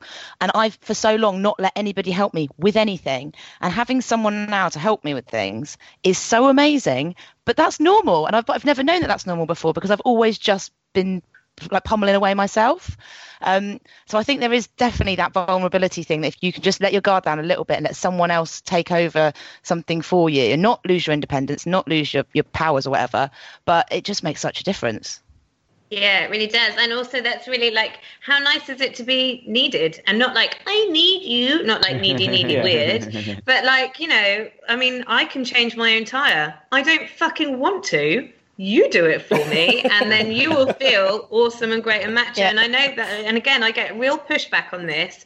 Oh, you're so sexist. I'm not fucking sexist. I just understand that men are wired one way and women are, are wired a different way. And I'm talking sweeping generalizations because I have to, because I can't speak for the 7 billion people on the planet. But most of the time, a guy needs to feel needed. And he feels respected and loved when he is needed. And mm-hmm. I think that's just a fact. I don't think that's sexist, particularly. So, actually, if you feel good changing my tire, you go for it, darling. Please. Thank you very much for changing my Exactly. tire. It doesn't mean I can't do it. Right. I, I, I can carry it. my I I, can easily carry my own bag, but if you want to carry it for me, that's absolutely fine because then I've got spare hands for coffee. Like I'm exactly the same. I'm like I'm it's not- exactly like I that can with do Libby. anything, but- Yeah, yeah. Yeah. Carry, you keep- you're already carrying my a bag. bag. You might as well carry another one. Yeah, I'm, I'm definitely not that guy. You're not that guy. You're not that guy.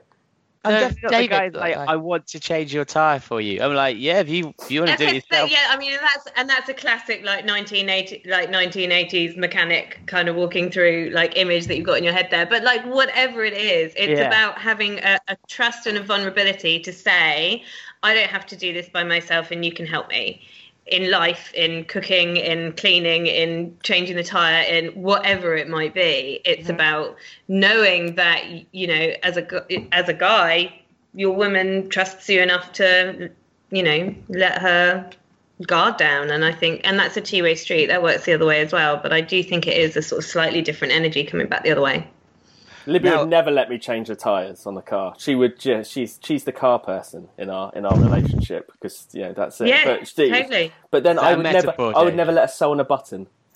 Simple, you know, there we swings are and roundabouts. you've all got everyone's got their thing haven't they who knew Jody was a button sewer?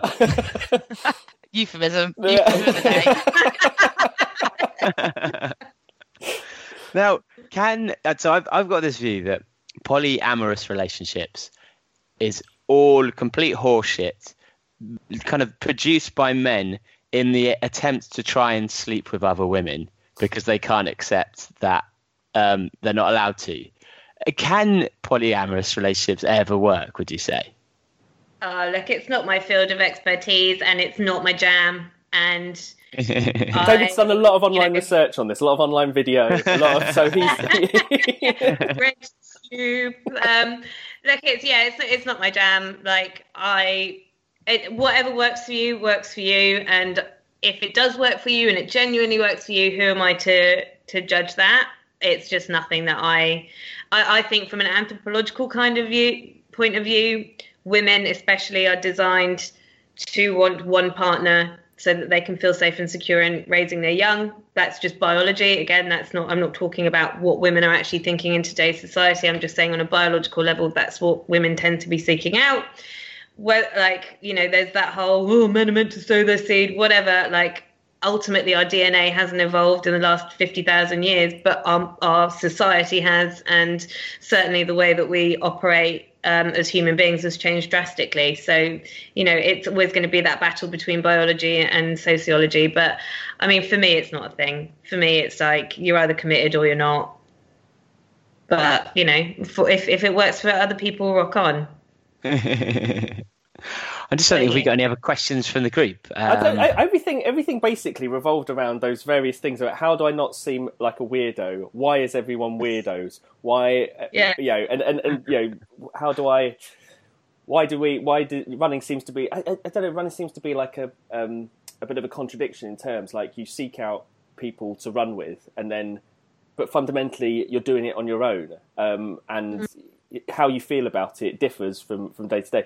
I'd be really interested though. It's like what happens when um, you you become a really. I suppose this is it might be a values change. What happens if you both start off running, you know, um, quite casually, and then one of you turns into a really serious runner, like really serious. You know, the thing that Well, originally also brought the you other together. thing is the other thing is men are generally biologically not being sexist faster than women. So I have a Yeah. problem sometimes when I'm like I know that my boyfriend is a lot faster than me, but he just wants to run with me because he just likes me, and then I feel awful because I'm like, well, you're never going to get a PB at this pace, my, my buddy friend.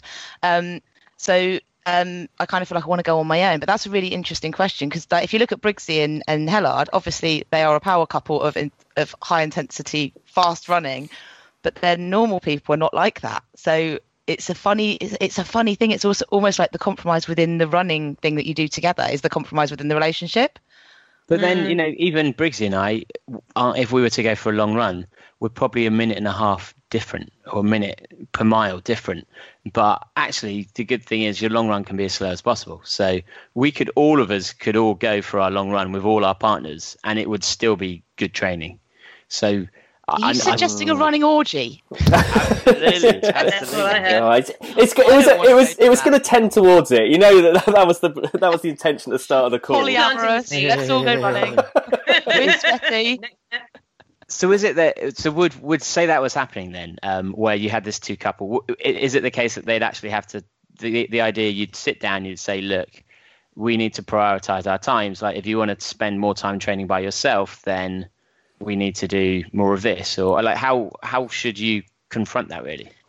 Again, it's um, it's kind of a perfect metaphor for life, really, isn't it? Is that we're all running our own race, but we want to be doing it in a team of people around us. We want to have a buddy, right, while we're doing it. It's a perfect metaphor for a relationship, and ag- again, it's about really clear, open communication, but also what's your value set behind the doing the running. You know, is someone in it just for experience, and you know, I don't care about my PB, and I'm just doing it because I love the feeling of running. That's how I run. Like I would be like if I was if my partner was a real serious runner who was like trying to smash out PBs, absolutely no fucking way would we be leaving the house with our brooks on. Absolutely no way. Like, where is the point? Because what your value, the value that we're looking for, yes, the overarching value might be health, health and fitness, but like the value that you are looking for, the feeling that you are looking for from the act of running, totally different things. So let's just realize that even though the vehicle might be running, what we're getting for, what we're getting out of that experience are very different things.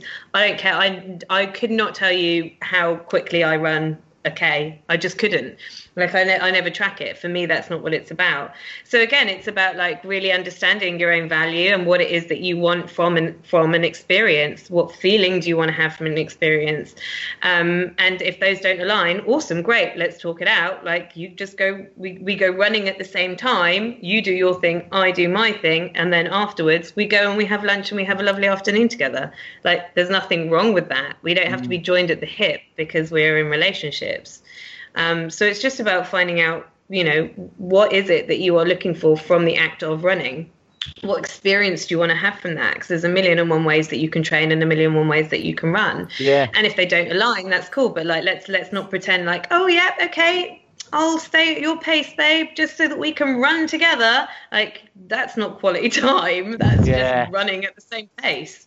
And actually, there's Um, there's enough about running, training, and racing that you could you you could just alternate the races because no one can race every weekend, and so the faster person can then run with the slower person if they like that at their race pace, and um, and then the next weekend they you know, do it separately. So there's you could certainly compromise without having to completely compromise your race training plan or your schedule or things like that if you We put a bit of work um, into it. We did one we did a race a couple of weeks ago. It was because we do a lot of weekend races. So there's one on saturday and one on sunday. And we did there was a marathon on saturday and then half on the sunday. I don't get out of bed for uh, for half marathons i'm afraid but it was great because it meant that we could take it really easy on saturday and and have a nice time and use it as a training run together. But then on the and then on the sunday he was like i'm doing the half and i'm like well you can go and smash it then. And he did and it was great. And he you know came top 10 and he hasn't run a race like that for a long time, but I just was not interested. So I just sat on the aid station and gave out water to runners. So it does work itself out when you know that there is something that that person wants to achieve, and then I want to achieve something completely different. And you know, it goes hand in hand with the fact he's never run a hundred miler and he's going to do it next year. And I'm like, well, I have hmm. run some hundred milers, so I'll teach you how to do that. It's it's a real like give and take and learning thing. And I honestly think it's a massive metaphor for relationships generally, the whole running relationship, because he, you know, he's willing to learn. I'm willing to let him go off and do his little fasty fast stuff while I do something else at the weekend. I think there's a lot to be said for like, you know, using that kind of, um, what I don't know what the word I'm looking for is, but that kind of example of how you you run with people socially in a group to how you behave within relationships. And also, like, the whole point of being in a relationship is that you want the other person to be happy. You don't want them to be happy at the detriment to your own happiness, but you are going to accommodate as much as is humanly possible when you're not in compromise yourself for that person to be happy. So, mm-hmm. actually, why would you make your partner unhappy by forcing them to run the way that you want to run? That just sounds like being a bitch. You're in a horrible. bitch. Like, Dragging them like, out. that's like yeah totally you know so i think you know own own your own shit enough to want your partner to succeed and enjoy in whatever that they are doing as long as it doesn't compromise your own happiness and your own value but ultimately if you need your partner to be training the same way that you train then maybe you want to have a little fucking look at yourself because there's something going on up here with that kind of attitude in general Amazing. Great. Well, um, there, has anyone got any other questions that they'd like to, to cover or any topics to bring up, really? Uh, none of that would uh, wouldn't compromise mine and Libby's relationship. Well, um, Emily, if, if people want to get in touch with you to, you know, have one-on-one sessions to find out more, what's the best way for them to do that? Um, so you can head to my website, which is emilychadbourne.com. Very simple, made it simple purposefully. um, or I hang out on Facebook like a crazy mofo. So um, head over to, um, I've got a page, that crazy thing called Life. Um, so if you head over there, I run free courses and stuff in there as well, all about sort of this art of being a human. Because the moment that you sort of nail that relationship with yourself, you're then in a position whereby you can have a really awesome, resourceful relationship with someone else or something else, whether that be with another person or whether that be with you know your hobby or your sport or whatever it might be. So yeah, over there, that crazy thing called life. And, and Emily's live uh, broadcasts are amazing. Whether she's just got a parking ticket or someone uh, sent her a question like, "Why is this guy blah blah blah blah?" She'll then deconstruct it, and it's really really fun.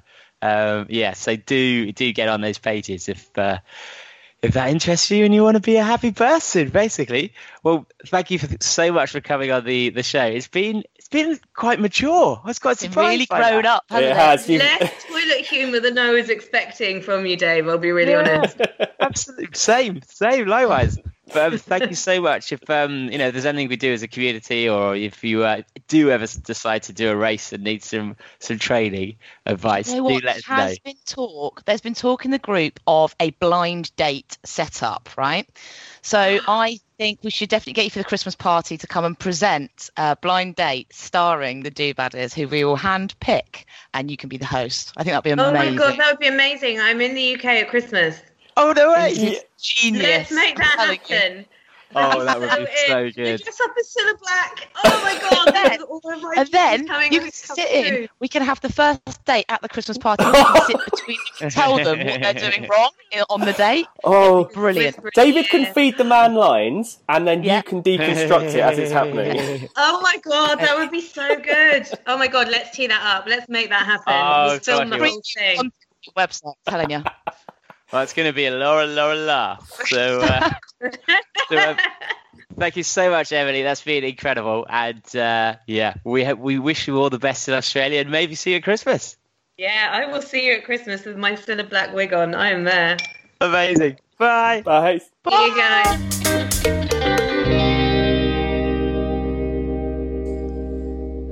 Oh, I love her.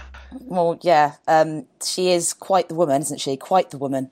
Um, she that that was very very interesting. I think that actually there might be a few people that listen to this episode that aren't necessarily do badders because uh, long long held is the question of how do you have a relationship when you are out running every single weekend? And like I said in in the podcast, I've met people that have been divorced because of their hobbies. So um, it's really amazing. The thing I loved the most was the the thing about you know if you're not on the same moral level as that person, if you don't have the same shared importances in life, it's not going to work. And I think Yeah. if we all took that at the beginning of relationships, then maybe we wouldn't end up with. Uh, but with multiple, multiple failures, which aren't actually failures. Remember, they're not failures, just experiences.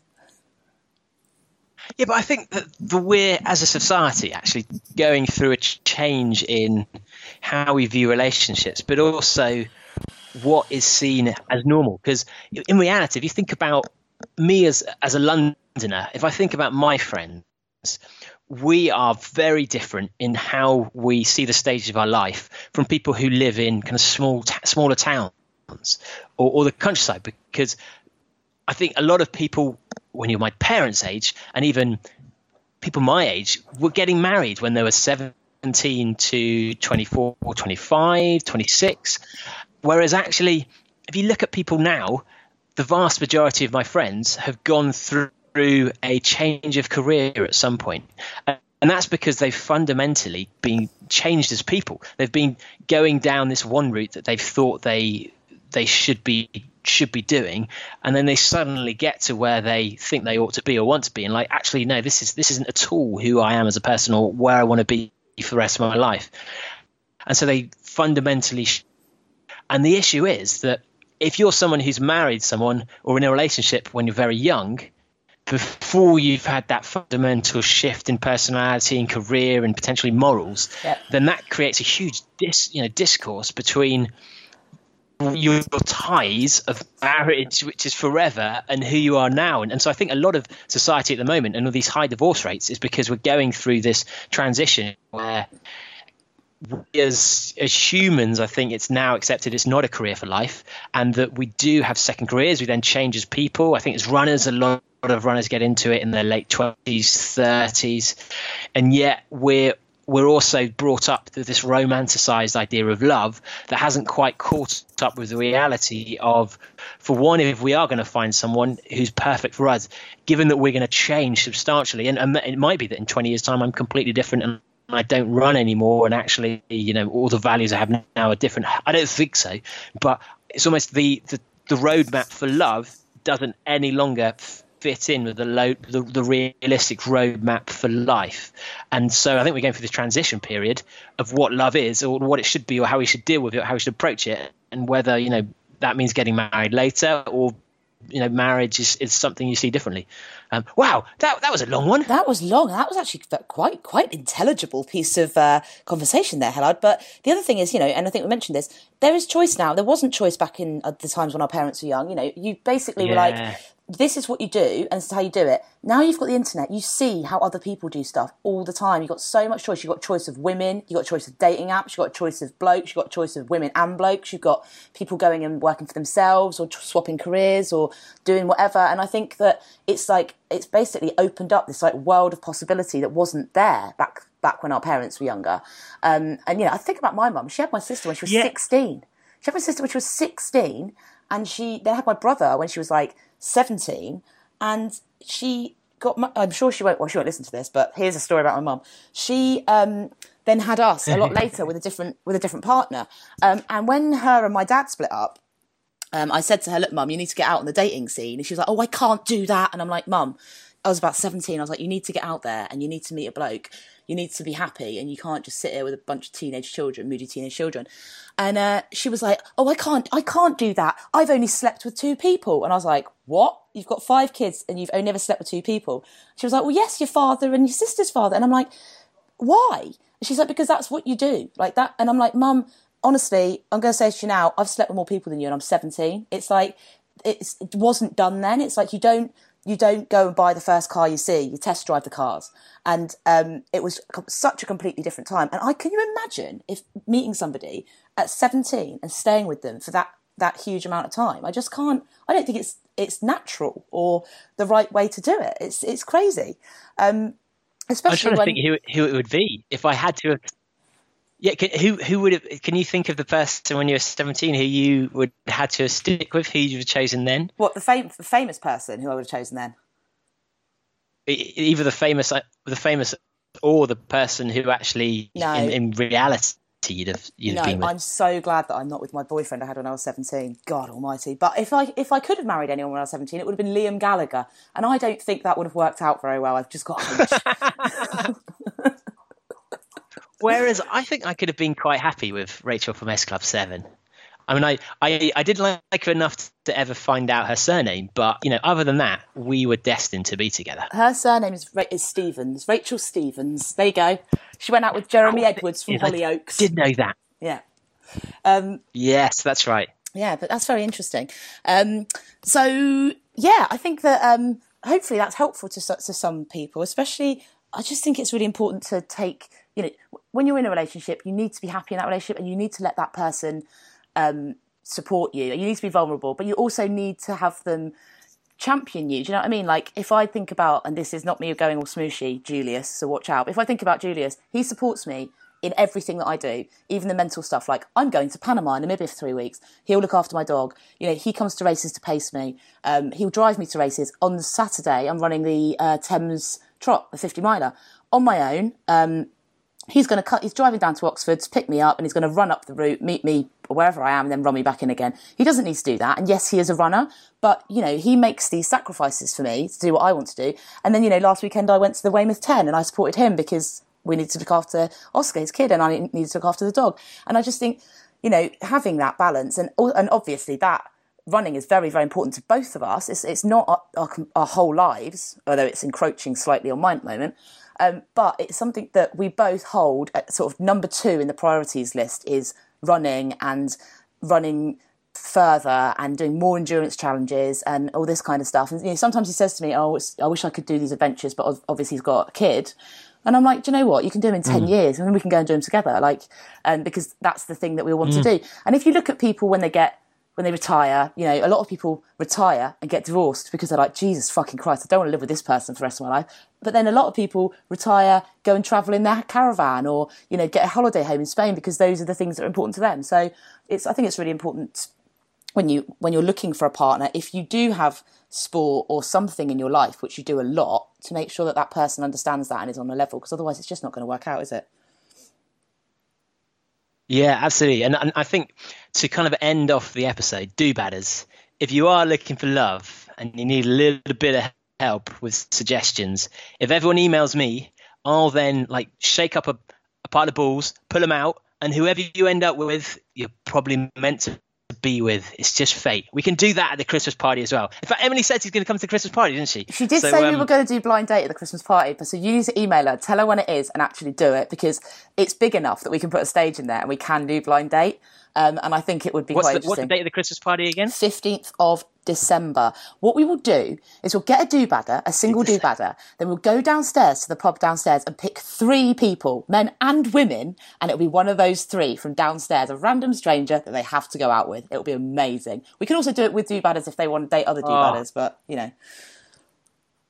Perfect. So if you uh, if you've enjoyed this episode, it wasn't particularly about running, which I think is the second episode in a row not particularly about running. We will be back with running next week. I can't remember what it's about, but it's going to be running uh, running tastic. Uh, but if you've liked this episode, please leave us a five star review on iTunes. Please subscribe. Please tell your friends. Um, if you want to listen to other episodes similar, there aren't any at all. Um, but good episodes. What would you recommend, Allie? Ones you've really enjoyed?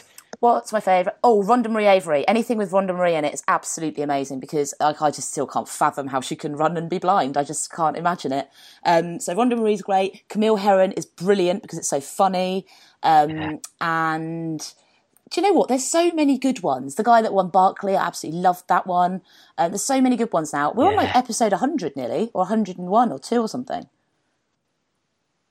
Yeah, we well, we're over 100, but we're I think we're going to call them 99.1.2 so that JD and I can record some kind of special that would just be us going, yay, and then it'd be exactly the same as every other um, podcast. But that is to come. But it reminds me when I was at school.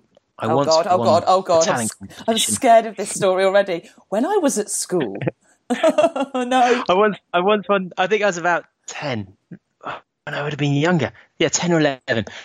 I once won the talent competition because I'd scripted an episode of Surprise, Surprise, and I cross-dressed up as Cilla Black and, sang as the show ended. Um, surprise, surprise, in the style of Cilla Black, or, or what I thought was Cilla Black then. So I thought, actually, what greater way to uh, to end the podcast? Although Nick may well edit this out because of rights reasons, although I'm sure it's fine. I'm sure it's fine. In fact, I remember Cilla said it was fine uh, 10 years ago, whenever she was still around. She was like, if you ever come up a podcast and want to do that again, do it. So, uh, Wow. uh, Allie, if you don't mind, would you? If you don't mind, I'm, I'm going to take it away. So, uh, You go for it. surprise, surprise! The unexpected hits you between the eyes. The I can't remember the words. The episode that's the surprise in store. Surprise, surprise. That was amazing. bye bye bye bye Bye bye bye bye bye. When bye bye bye bye, bye bye bye bye, I must admit I was a clown to be messing around. But that doesn't mean that you have to leave town. Come back, yes, and give me one more try. Cause a love like this should I never ever die. Come back. That was actually amazing. Hey. That really did sound like Cilla Black. It was quite frightening. I hadn't even rehearsed it going into it. Just just pure muscle memory, I It's guess. pure talent. That's what it is. It's pure talent. Pure talent.